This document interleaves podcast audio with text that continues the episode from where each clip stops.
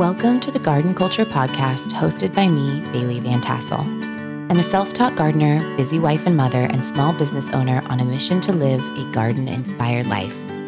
Each month, we will explore what's going on in the garden and fields, as well as get to know incredible people who infuse their own lives with the magic of the garden. For more information on any techniques, recipes, or ideas mentioned here, please visit us at baileyvantassel.com slash podcast.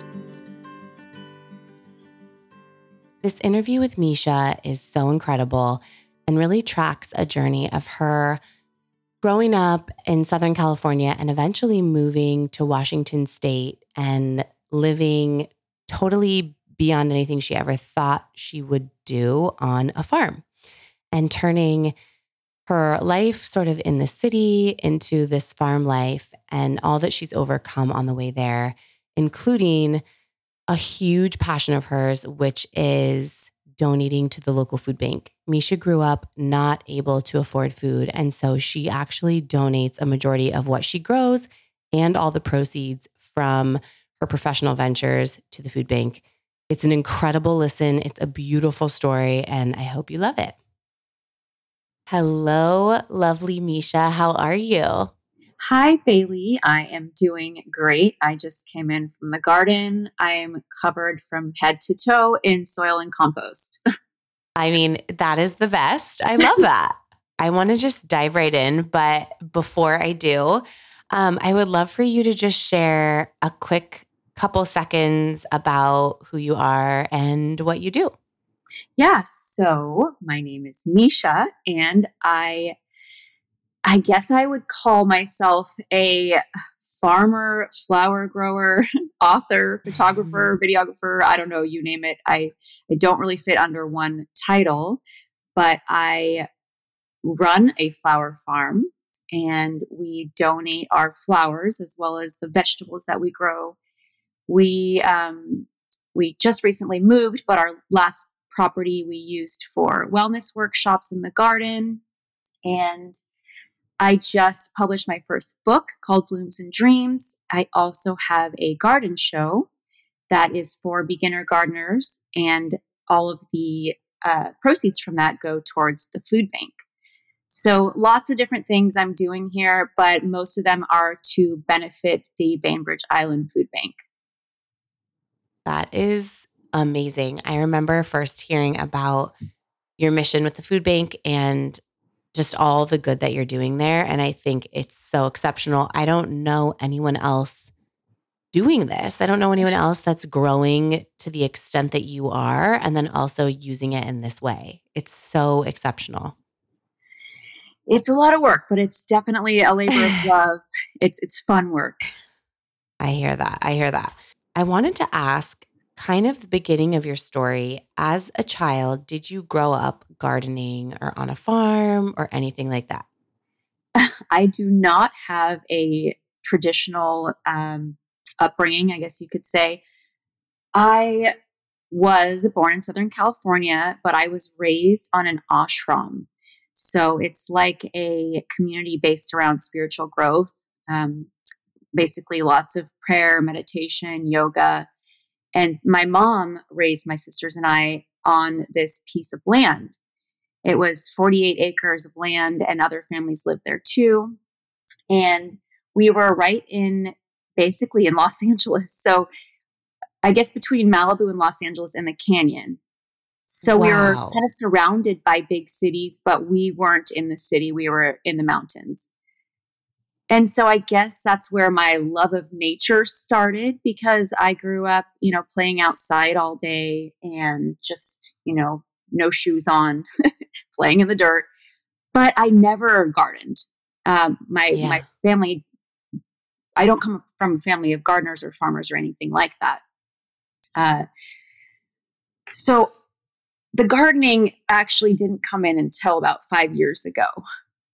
Yeah. So on the ashram that you grew up on, were you schooled there? did you go to a traditional school?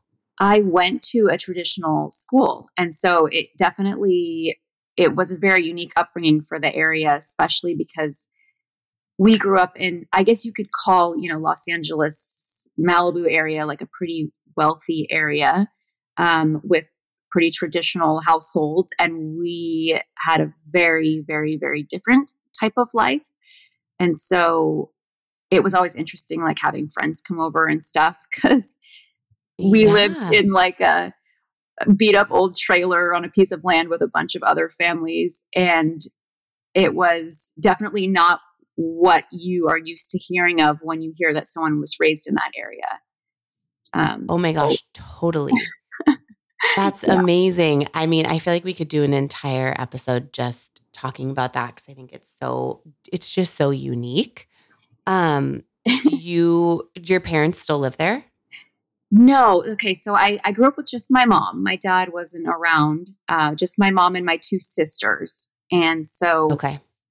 my mom was taking care of us. And so she couldn't really work. And so we, we didn't uh, have much in the way of financial means. Um, we basically lived on food stamps and we barely got by. But honestly, I don't remember ever feeling poor. I think my childhood was so rich in learning experiences and just the wonderful community that surrounded me on the ashram that I was a pretty happy kid. I just loved being outside and um, yeah. I think that's so amazing. I I mean, I think that's a testament to your spirit as well because you're just so I don't know, you have a generous spirit like as you just mentioned how much work you do for the community already, but um sometimes I feel like that is just endowed in you, you know, or in us or in humans. Um and I think that's incredible. Yeah. So, okay, so you you. grew up with nature in your heart for sure, but the gardening came in about five years ago. And you do talk about this in your book, in Blooms and Dreams, a little bit, but tell me more about that big change. So, you were still living in LA then as an adult? Yes. Well, not LA, actually. We moved all over Southern California. So I actually came from San Diego when I moved to the farm. And where we lived in San Diego was total city living. So, like, access to everything, almost no yard, just neighbors on top of each other, like, not very different from farm life. Yeah. Oh my gosh. Well- what part of San Diego? We were on Coronado Island. So it's just a little Oh bridge. my gosh. Yeah, right across from the city. And it's still basically city living. Yeah. Oh, totally. But it's also, I mean, I was just there. I went to college in San Diego and Oh. Coronado's so charming. And so we were just there recently. Yeah, yeah, But I mean, that's great definitely not- Yeah, but not farmy. I mean, at all. yeah, it, it was. I mean, a beautiful place to live. No complaints there, but it just didn't feel like home to me at all. I have always Yeah. been a nature girl. I'm not a city girl. I don't like the city. I like it for a day or two. It just gives me anxiety. Um, Yeah. And so, yeah, so it was definitely like a huge change moving, but it was a necessary change. We were living such a fast paced lifestyle in the city. And basically, life was very unsettled all the time. I was traveling for work, my husband was traveling for work. We weren't spending enough time together as a family. It was just a very different lifestyle. And we had a sequence of events that made us say, okay, it's time for us to make a big change. This lifestyle isn't working for us. And that That you know, it, I I got diagnosed with cancer. My daughter, oldest daughter, ended up getting really sick. We thought she had schizophrenia. Like it was a very very difficult time. So it was just a time to hit the pause button and rethink everything. So that's when we decided to move out to Washington and do something that would be a little quieter and better for our family, based around wellness, based around health. So that's sort of the backstory of how we ended up there. yeah, we- that's amazing. Never farmed in our lives. None of us knew anything about it. It was definitely like a big change, but it was a wonderful big change. Yeah. So you have two girls, right? Yeah. How old were they when you guys moved then? So they were, I think, 12 and 14, or no, no, no, 11 and 13, somewhere around there. So, like in the early teen years, which is a tough time for girls, I think. Yeah. Oh, for sure. I mean, I was really ramping up in those years. Like, yeah. oh my gosh, my poor mother. Um, that's crazy. So, what was the conversation like with you guys, with you and your husband? Were you both on board? Did your husband have sort of this draw to nature as well, or was that more of a hard sell? Um, actually, he loves nature as well, but he also likes the city and he likes the conveniences of the city. But yeah. because at the time he actually owned a business in Seattle, that was why we chose Washington as a location. He he had been commuting the whole time and we were like done with the commuting. We wanted to just be in one place together. Yeah. Oh, totally. So he was on board 100% because it was going to make his life a lot easier too and it was going to benefit the whole family. Yeah. Oh my gosh, that's great. So, okay, so you guys decide we need to slow down. You want to be in Washington. Um yeah. and then you find this beautiful property. Kind of what unfolds from there? so, actually, we had seen the property like 3 years prior just visiting and it was for sale and we were like, "Oh my gosh, look at this dream." But obviously, it wasn't in our plans to move there. So we just kind of left it as a dream and kept on moving with our lives. And then when we came back and we were looking, it was for sale again. And so, oh my gosh, we honestly didn't really look at much else. We we saw it and we were like, this is meant to be. And so we just kind of went for it. We didn't look at any other farm properties or anything. That's amazing. That's crazy. I feel like these like unicorn magical moments are a like when that happens those synchronicities in life are just make life so rich and incredible but from the outside looking in it's like how do i get in on that wavelength like that sounds amazing um so okay so you guys find this property you don't look at anything else at what point do you start designing the garden and kind of putting that element into place so when we moved in it was august and the previous owners had a little garden going. And so we got to just basically harvest the bounty that someone else put in all the work to grow. It oh, wasn't nice. even really in my plans to grow a garden, but when I saw like it not only was it beautiful and felt therapeutic, but as a family we were going out and harvesting all this food and just basically making garden soup every night with all the ingredients and we loved it. And I was like immediately hooked. So from there, I thought, okay, I need to really do this on my own. And one thing is because I, I'd never thought that I wanted to be a gardener. I never, I just never even, I never gave it much thought. I always thought it was something that old people did, which is so silly.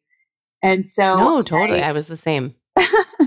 it's just, it just never occurred to me that I should do that. And so, um, just kind of seeing that garden and seeing how everything was planted and supported and growing, it really gave me the confidence that I needed to to know that I could do it too because I had never even really been around any anyone's garden. I'd never I mean growing up in the city in Los Angeles not many people have gardens or at least not that I had seen. So it was definitely like just something I was discovering for the first time. And that's so yeah. cool that they just left it behind for you. And like, what I mean, I just, that's, I feel like that's such kismet. I wanted to ask too, did you, at when, once you guys moved, um, did you stop working? Yes. So I actually completely shut down my business. My daughter was really sick and she needed yeah. me to be home all the time. And so, yes, I just, I basically shut down everything I was doing and thought that I'm just going to stay home and I'm going to be a good mom and I'm going to um, try and make our home life healing for her and so yeah it was it was a very it was a very difficult time because i had put a lot yeah. into that business it was a travel business and just kind of shutting it down and throwing all that away was was tough yeah well, and I think I recall uh, in conversations past you sharing a little bit about that travel business. And I hadn't actually ever asked before, like if you still did anything like that or if you ended up, you know, just fully closing down business. um, but I think that's really amazing. And I feel like there, I mean, I felt in my own life calls to slow down and just make the main like keep the main thing the main thing um with the kids and stuff like that and just Yeah. always having these fluctuating seasons of really needing to be present at home and leaning into it and so i think that's incredible that you were able to do that I'm I'm lucky that I was in the position to be able to because of my husband. He has a successful career, and um, I don't know honestly what I would have done if if I wasn't able to stop working to be with her. So I definitely feel grateful on that on that sense. yeah for sure okay so tell me then what how big was this garden that you inherited essentially Um, I would say it was probably about a one eighth of what the garden was when we left. So like an eighth of an acre. yeah okay oh yeah so so small I know it wasn't big. i mean it was it was beautiful and it was abundant and that was all i needed to get hooked Well, I mean, amen. I I agreed. Um, I'm I love that. I was just trying to get in my mind scale because anybody that doesn't know, if they haven't looked yet, like immediately need to go to your Instagram and see your the garden that you your sort of your your big garden that you ended up creating on your own was just so stunning. And there are some amazing aerial shots of all the beds and yeah just how nice that is. So I was in my mind kind of thinking if it was like four or five raised beds and then you expanded that to like 50 or how that went.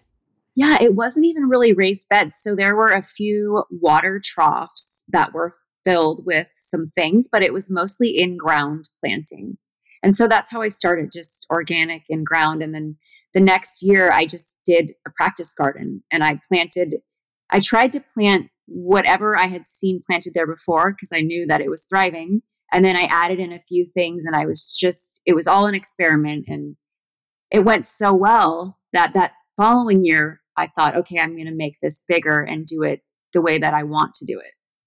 Wow, that's incredible. And I think that I still find myself um following the cues of the garden, right? Like I think that the land dictates so much and that's a really for beautiful sure. way to like get into it is to be like, okay, what's working? And then you can grow your instincts based off of that. Totally. Because if you try to grow things that don't go with your land, you're going to have a lot of trouble. Okay, real quick, I want to tell you about the Kitchen Garden Society. It's my monthly gardening club for all levels of gardener and in all US hardiness zones. We're helping gardeners everywhere save time, maximize your yield, and build your true instincts. Each month in the Kitchen Garden Society, you get a to do list of what to be harvesting, sowing, and transplanting, as well as what you should tend and task to. You get seasonal recipes and deep dive timely lessons to accompany the skills you're going to need in the garden this time of year. Hear from experts each month and get daily inspiration for seasonal living, as well as the opportunity to share and ask questions in our members only Facebook group. I hope you'll visit us at thekitchengardensociety.com and check it out. What hardiness zone are you in? I was in 8B and I I don't know where I am now because on the map it says that I'm 9A or 8B, but because I'm Mm. on the top of a mountain, it's a slightly different microclimate than the rest of the area around me. Uh, For I'm, sure. I'm almost a thousand feet up, so it's slightly cooler in the winters. I, I'm I'm still waiting to figure out exactly exactly which zone I'm in, but it's somewhere between seven and nine. We'll find out soon. Oh my gosh. Well, and that will be interesting to see. Did you guys get like a freeze or a, a heavy frost before versus now? Um, we did get. I think it'll be very similar. Um, we did get. A, we got about two weeks of snow in the winters on Bainbridge Island where we were before, and I think it's about the same where we are now. The temps may be, you know, a little cooler, and the frost may come a little sooner, but I am not quite sure. I'm kind of waiting to find out. Yeah, with that altitude, right? Oh my gosh, Yeah. how exciting. And we're a little further. Oh my gosh. Yeah, yeah, for sure. It'll be, I know, I find that like the US hardiness zones are really interesting. I think they're really important, but they're also so microclimate specific, like you said. And also, um, you know, they're like, for example, if you were, if you determine you your area is more like a 9A, I mean, 9A in Washington versus 9A in South Carolina is like incredibly different. So, you totally. know, all with a grain of salt, obviously. Totally, totally different. Yeah. Um, so tell me more about this. So once you kind of decided, okay, or I guess I think it's such an inspiration. And this is like so motivating to hear always these stories. Like you really didn't have much experience and the garden just sort of captured you. Um, at what point did you decide, like, let's go all in and let's like, let's make this a big thing? You know, I don't know. I, that's the kind of person I am. So I don't really like, when I do something, I do it. I, I don't know if it's like OCD or what, but I don't like to do anything halfway. And so once I jumped in, there was no way I wasn't going to just go for it completely. Yeah. um, but at, at what point, I think, I think it was when I grew flowers that I was like, whoa, this is amazing. Like I watched this tiny seed turn into this beautiful bloom and the veggies were great too just just learning that i could successfully do it and then feed my family and then have enough to share was such a great feeling totally so i think agree. like trying it and then being successful that makes it or that made me kind of want to dive in even more now in that process were there any like documentaries or shows or books that were really instrumental in in your learning process not really. I am a trial and error kind of a person. And I learn so much better by experimenting because I remember what I did and the results rather than reading it. I know I bought a bunch of books and read them, but nothing really stuck. I had to get out there and just do it. Yeah, I hear that. Is there I guess maybe after the fact now, do you feel like there are any sort of like garden philosophies or approaches that you use? Or is it all just sort of like based on experience? I love the hugelkultur method for planting because it requires less watering and it gives the soil natural a natural source of nutrients once it breaks down. So hugelkultur is basically when you put logs and natural materials, leaves, sticks at the bottom of, of a raised bed. And then you build up from there. So you add the soil and a little compost after. But because all that natural material is at the bottom of the bed, once it gets wet, it can keep the soil moist. And then as it breaks down, it just keeps adding nutrients. So less compost. And then I use less soil. So it actually saves money, it saves water, it seems to be um, the method of all the methods I've tried. Uh, it seems to be the one that I like the best and have had the most success with. Oh, I love that. Yeah, I think that's really wise and practical. And there are a couple ways to sort of do hugelkultur If you don't have raised beds, there's like an, an, approach for sort of that mounding method as well. I think that um, is the actual like real method. I just use it in raised beds and containers. I think the mountain yeah, yeah. where it came from. Oh, for sure. I've never tried that, but like you, I tend to fill the bottoms of beds with like logs and leaf debris and and all of that. And I know there are sort of extensions on that, like the lasagna lasagna mm-hmm. gardening method, and um, oh, so many good things. So, uh, after you kind of gained some experience expanding the garden is that when you really started getting involved with the food bank and your i want to hear about your garden show too because i want to know if that's still live. I want to subscribe. Like i don't consider myself a beginning gardener but i just love to consume gardening content. I, you on that. I have like purchased every pretty garden book you can think of and yeah i, I just like reading, it yeah all of the everything so yeah um yeah so I guess you decide you fell in love with gardening. You decide to expand into sort of this bigger garden. And I guess the tie, what what the tie between that I, I want to hear more about is you must have developed a successful process for figuring out how to design a large garden space, but also for it to be like super functional and high yielding. So I guess tell me more about how that unfolded. Yeah. So um, actually, when, once I created the big garden, we had such a large bounty that like there was no way our family could consume that much food and i didn't i knew that i wasn't doing this as a business at that point and so i wanted to just donate it and then some neighbors had told me about the food bank so then i started taking it there and that's how kind of how that got started and then regarding my garden design sort of philosophy, if you will. Are you asking about um, like functional design or more of like visual design?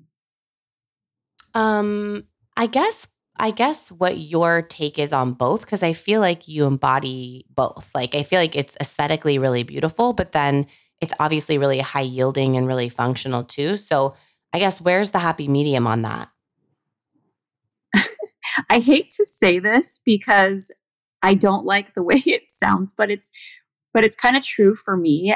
I kind of feel like more is more when it comes to plants in the garden and I say that because for multiple reasons. One is because the more variety you have in your garden, the better the ecosystem is. And so I feel like that has helped me with well, for example, companion planting, adding multiple different things together has helped me with keeping pests away. It's helped things be a success. But also for design, I love like a really lush, densely packed, layered look. And so I tend to just kind of go by more is more. And I sort of aim for symmetry and harmony and uh, specific colors that speak to me and lots of repetition. But I love um, that. Yeah. Is there when you're planning out, um, and this is just kind of a question that just came to me because I'm, I'm fascinated by this. When you're planning out like that, you know, what's going to be complementary and like the color scheme, do you like sit down and draw everything out and like have pictures and like inspiration boards or color swatches, or you, do you just kind of know? Honestly, I try so hard to be that kind of person that can sit down and plan it all out. And I do that every season and I never follow my plan. So like I know I'm like that too. It's a it's a silly exercise for me. I do it anyway to guess I guess it's a good starting place, right? And then from there it just takes off on its own thing. But as far as colors go, I know I'm attracted to softer colors and I love, you know, peaches and violets and light pinks. And then there's certain colors I just really they're they're just too much. They're distracting, I, I feel like, in the garden. And those are like mm. bright reds and hot orange and hot yellow. So I tend to shy away from those colors in my garden because I want my garden to be more of a relaxing, calm toned place. Um, I yeah. think if you're, if you're, going for lively, uh, then those colors work great. But for the purposes I want my garden to serve, um, I kind of go with the more cool tones, I guess you could say. Yeah, no, I love that. And I think, I think starting out, it sounds like you really have sort of a, a purpose slash mission for the garden. And I think that's really helpful actually yeah. knowing that knowing and you want it to have the certain vibe it totally is and i guess that's where like sitting down with a plan at the beginning always helps is like defining my goals is what basically sets the path for the whole process so I know that I want my garden to be a place of healing, a place of sharing, a beautiful place where I can entertain. And so, keeping all of that in mind really helps me with my design. So, as far as layout, I know that I want to have places for people to sit and I want to have pathways because I love the look of a pathway going through flowers. It really, really directs your eyes as to where to go. And I love having focal points. So, definitely, like, you can't just throw that all together if you don't have a, an end goal. So, knowing how you want to use your garden, I think, is so important for getting started. And then you kind of just build your plan around what you want to use it for. I love that. so this is, I guess, kind of the meat of what you do dig into with the show. Is that right? Um, so with the show, I kind of dig into everything. It's for beginner gardeners, so it's a lot of beginner how-to content. But it also is just I just document what I do on the farm week to week. And so people can see which tasks take place at certain times and how they're being done. Um, and so it's a mix, it's definitely a mix of content. Very cool. Yeah. Very cool. Um, so actually just was thinking too in your in your experience with travel, did you experience like have you been able to go travel and see other gardens in other places like around the world? I didn't actually seek out gardens um, prior to gardening. So I did a ton of travel, but it was mostly for beautiful nature, wilderness lodges, things like that. Once I started my garden show, I have been seeking out gardens on my travels, and I've seen some really beautiful ones in Switzerland. Um, I've seen some cool gardens in Alaska, which is zone one. So that's always fun oh to see the challenges that people have up there. Um, but yeah, the the garden tourism, I guess you could say, wasn't really something that I started until recently. Yeah. Uh, same. I haven't done much traveling with that as the goal, but now I find myself thinking like, okay, where can we go where I can look at gardens? yeah, I love the idea of garden tourism. Just literally take a trip and look at all the gardens. That sounds like a dream to me. Yes, agreed. Um, let's talk offline about that. You and I doing a travel gar- a garden tourism trip. I'm thinking. yes, please. um, okay, so your show I think is brilliant, and I love how it showcases. Like I love how it teaches, but it also showcases life on the farm and really getting to see your gorgeous. I mean, and it is you're you're not just gardening; you also have farm animals.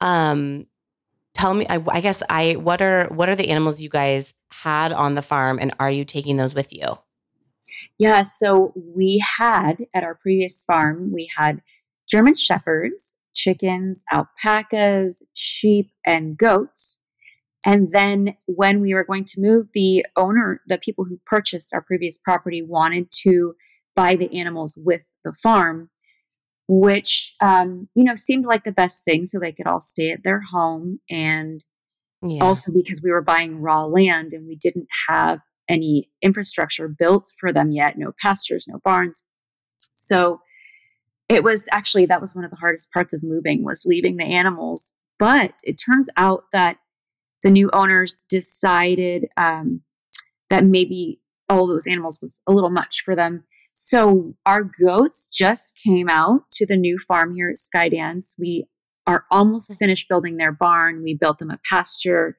I'm so happy to have them here. Um, we have some other animals coming out in about a month once the barn is complete. Oh, um, nice. And the chickens are going to stay at the old farm in their coop. So we won't have chickens as of now but um, I won't say never. I love that. I love that. So, how did this new move come about after I know, obvi- I mean, just so much success on the original farm. And I mean that in multiple ways, like obviously success for the community, for you guys, um, for the show. And then, you know, really, I guess the, the original farm was inspiration for the book too. Yeah. Is that right? Yeah. I mean, the original farm is the entire book is based around the original farm and i wrote the book just with i thought that we were going to live at evergreen acres for forever so when i was writing it i was writing it with that in mind and it's so interesting that right when it comes out like we move and now i have this beautiful keepsake of all of my memories from that yeah. property which was so so special for us to be there and have all the experiences we had there but the move came about for so many reasons and there isn't one specific reasons reason but we basically had multiple curveballs thrown at us at the same time and we had to stop and rethink everything kind of the way we had to stop and rethink when we moved from California to the farm in Washington Mm-hmm. It was mm. at like another pivotal sort of reset time. And I don't even know where to start with explaining it, but I guess I can give it a try. So, with the pandemic, my husband began working from home. And so he was no longer going into an office. And my oldest daughter just graduated high school and she just started college. So she's out of the house. Our youngest, who is in high school, um, really the pandemic wasn't good for her. She took a turn for the worse. And, you know, she was in lockdowns at home alone for just too much time. And she got to a place where she really needed some help. And so we ended up putting her in a therapeutic boarding school because she was really not safe at home. She needed 24 7 care that we weren't able to give her. And so that was pretty hard. Like it was another just really difficult time that we went through. And for sure, she's like my best. She's, I mean, both of my daughters are, you know, my best friends. Also, um, I don't know, her and I just had like, we have so much in common and we did everything together. So it was really tough on me. And not having her in the house just made everything different. Like, mm-hmm. it's kind of like all the animals, for example, she loved the animals. And so, you know, going outside and, and not having her there to, to do the, you know, to do the feedings or walk around the farm together, or um, she would help me do the food bank harvests. And she just wasn't there. And it was like this big empty hole of like, oh, like I wasn't expecting to have an empty nest so soon. And yeah, um, I don't know. It was, it was just a really really tough time. But on top of that, these residential treatment centers, they don't, um, insurance doesn't cover them. So it's a massive expense. And we just thought, you know, we need to rethink our plan here because our farm requires so much maintenance and it's it's so, has so many expenses involved and like for long term we we didn't know how long my daughter was going to need this extra care for and so we thought we need to rethink like our finances because this is like, you know, this could be a big problem. And at the same time, we have always wanted to move to the San Juan Islands. We just never thought like that was a reality because at the time my husband was going into an office, we had kids in high school. Uh, we never really gave it realistic thought. But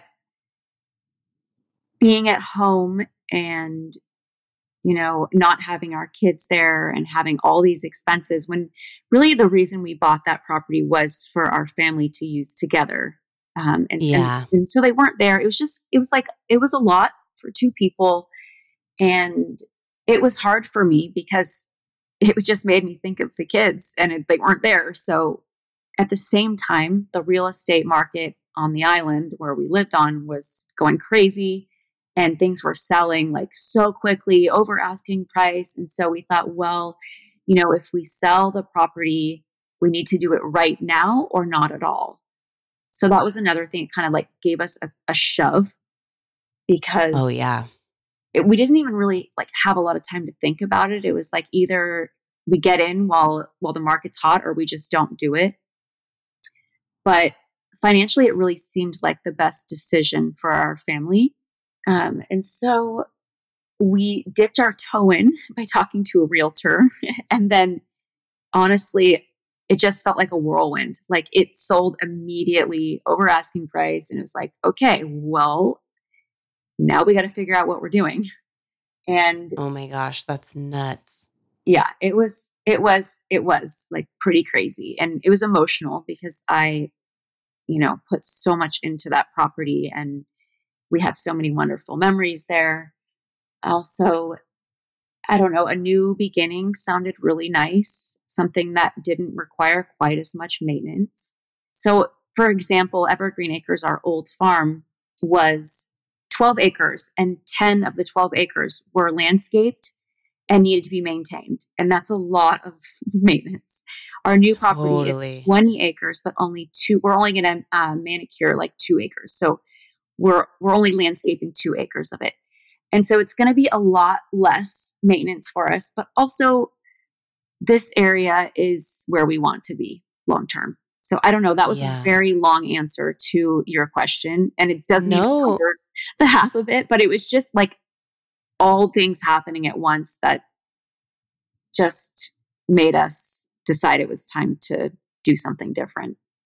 I think it's beautiful. It kind of reminds me actually of like August in the garden, where like all of a sudden everything's ready and you're like harvesting and you're pruning and you're thinking about fall and everything just, and you're preserving and you're just doing everything at once. And it's a mix of a lot of good things and managing some hard things. But in the end, it's this, you know, you're kind of now in this beautiful autumn, right? Where you're sort of, reap, you've reaped the benefits and now you're moving into a new chapter. Yeah. Yeah. Sort of like the life cycle of a garden. I mean, I can't resist a garden analogy, you know? Always. You can you can use it for almost anything. this is true. Um, so you mentioned earlier how important it is to define goals in the garden and the past garden and sort of the goals there. What do the goals look like for this new garden and how is that playing out? Well, so far so good. Although I have to say, construction projects never go as planned. So we were thinking, oh, yeah, we're going to move in, we'll build the garden right away. It'll be done by July 15th. It's uh, September, mid September, early September, but we're not, we're just starting right now. We just finished like the deer fence mm-hmm. and we're only starting now. So definitely like some challenges from the start. But what I'm doing differently is everything. the land is so different. I am I am building a garden on a north facing slope that has all solid rock and like three inches of soil. Oof. So where I was before, it was flat land with great soil. It's definitely going to be different. But as far as like what I learned that I want to, um, well, things that I learned that I would like to change after my first you know, big garden experience is that I want to start collecting rainwater to irrigate. I didn't do that before. Ooh, um, we cool. were on we were on a well before, and we're on a well now. But I know that um, water on the island that I'm at is a lot more scarce than where it was before. So I'm trying to design trying to design a rainwater collection system to irrigate um, I'm going for like a very different style here. So a lot more natural, less structured, kind of more wild and organic to go with the environment that we're in.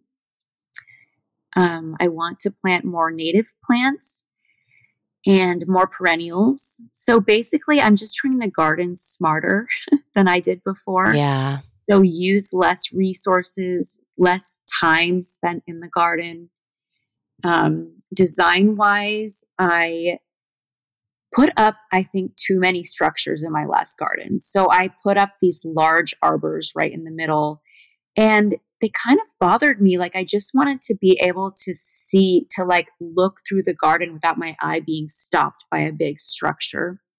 So mm. I'm not going to be putting any large structures in the middle of the garden.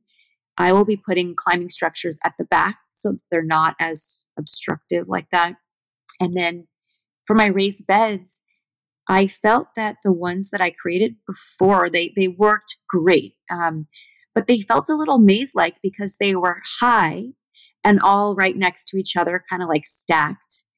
And so I want to do something different here what I'm building now, they're they're they're lower, they're further apart. They're instead of using like boxes of wood, we're using stones that come from the natural landscape, and then um, yeah, things are just they're just to be very different here. It's it's to be more about adding to what's already here and letting the landscape be my guide as opposed to just like putting up a grid like garden, which is what I did before. Yeah. Oh, I think that's beautiful. I do feel like that is, I see that as a trend with gardeners, with myself as well, where you start out kind of like wanting the garden that you want, and then you evolve into creating gardens that like the garden wants, if that makes sense. Well, for sure, it makes sense because, like, I think when I first started, I thought that I was the artist and I was creating the garden. But there's two artists it's nature and you. So, like, you can only do so much. Nature is going to do the rest. And so it has to be a, like, it has to be, you have to do that with two artists in mind. Like, okay, what can I do? And what is the other artist going to do, the bigger artist? And for me, that's one of the biggest things that I learned just with garden design from my last going from my last garden to this one is I'm actually maybe I'm not even the artist at all. Maybe I'm just um, the person who gets it going, and then nature does everything else. I love that. I think that's so true, and it's just a matter of each of us like overcoming ourselves to get there. And so I think that's beautiful. I love that. Oh, well, thanks. I'm so excited to see this next chapter unfold. It's so beautiful, inspiring, awesome to get to know you better, but also just to hear your story and just where you've come from, what you've gone through. And I think that is the common thread in, in everyone that gardens is there's so much to the human experience and the garden tends to be an anchoring point. And I think that you so beautifully exemplify what that can look like in a very generous way, in a very healing way. And I'm just, I'm super excited to see what you do with this new space. Thank you. I honestly think that gardening is good for everyone, whether you know it or not. if you get into a garden and you work in the soil and you, you know, watch things grow and you harvest and you connect with nature, it's just so therapeutic and that's kind of what i'm trying to do here is build build a space that i can share with people and have these events here that just give people a break. Like it gives them something some place to go to where they feel at peace. That's pretty much my goal right now. I love that. I love that. Um okay so Tell me where everyone can find you online that wants to know more about you and all the beautiful offerings. Yeah, so my Instagram is FarmLuxe, so F A R M L U X E. And my book is called Blooms and Dreams.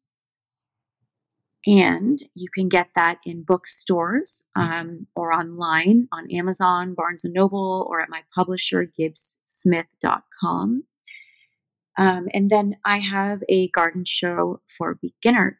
I have a garden show for beginners, and it is at farmluxe.tv. So F A R M L U X E dot TV. And it's a subscription, and all of the subscription payments go towards the food bank.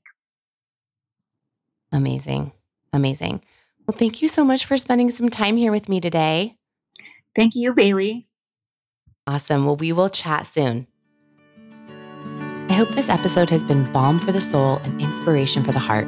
I would love if you left a review to let me know your thoughts or anything you're interested in learning. And I'm so grateful that you found this space for more information on any techniques, recipes, or ideas mentioned, visit us at baileyvantassel.com slash podcast.